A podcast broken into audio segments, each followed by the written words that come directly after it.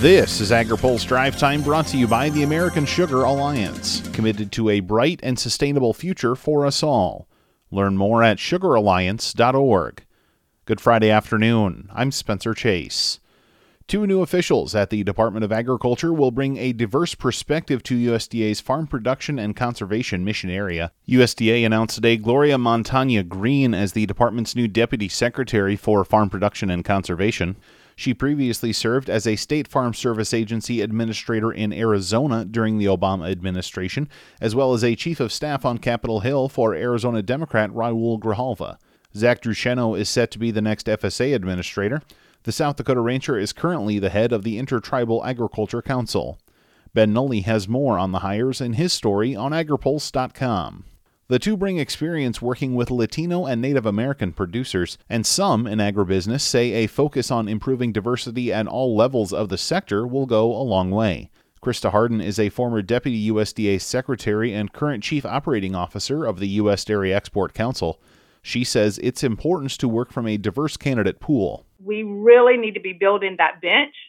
We need to be having, you know, recruiting differently, talking to others who want to work in agriculture but may not see a path to do that. So we've got to find ways to do that better, and recruitment is part of it. Talking to different people, making it a priority, being intentional about who is representing us, who is leading us, who are we hiring, who are we promoting, who are we empowering to work in our industry. It's just so critical. Harden was speaking on a panel at USDA's Ag Outlook Forum moderated by AgriPulse's Sara Wyant. Also on that panel was American Farm Bureau President Zippy Duvall, who says agriculture needs to do a better job of reaching out to a broader audience for job openings and speaking slots. We have not communicated with the 1890 uh, universities. We haven't communicated with women, all the different areas. We need to communicate about the opportunities in agriculture. And then, too, we have to create an environment. Rob touched on that. We got to have speakers that people feel comfortable listening to that, that that picture or mirror America or American agriculture. And we got to be able to do that to create that environment that invites people in. Harden says if anyone looking to fill a position is struggling to find a diverse pool of candidates, you can call me or text me or email me, and I will give you a list. Land prices were also on the agenda at Ag Outlook Forum.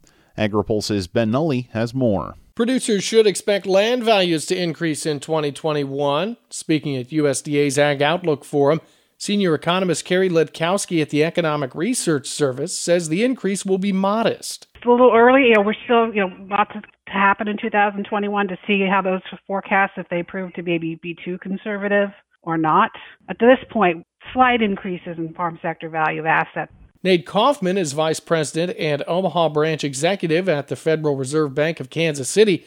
He says a couple of factors could contribute to rising land values. Certainly, the increases in incomes but also recognizing again lower interest rates are conducive to those asset prices, that being one factor. And another simply being that there just has not been a lot of land for sale. That's been one of the primary determinants really of the last several years, holding some of those asset markets strong. The value of farm real estate assets, land, and buildings accounts for 82.6% of the 2021 farm sector assets. It is forecast at $2.6 trillion in 2021 which is a 2.2% increase from the prior year, according to USDA. For AgriPulse, I'm Ben Nuelle. After two days filled with projections and estimates from some of USDA's brightest minds, the department's chief economist says the coronavirus pandemic could still have unforeseen impacts. Chief economist Seth Meyer says there are even specific examples currently unfolding that will shape global trade in the near future. We see these things continue to happen. I mean, we've got a, a, a disruption now with container shipping right? I mean, so there's a long tail on COVID. We haven't resolved all these issues. There's more from Meyer, including his thoughts on farm income and trade with China in our Washington Week in Review on agripulse.com. Now, here's a word from our sponsor.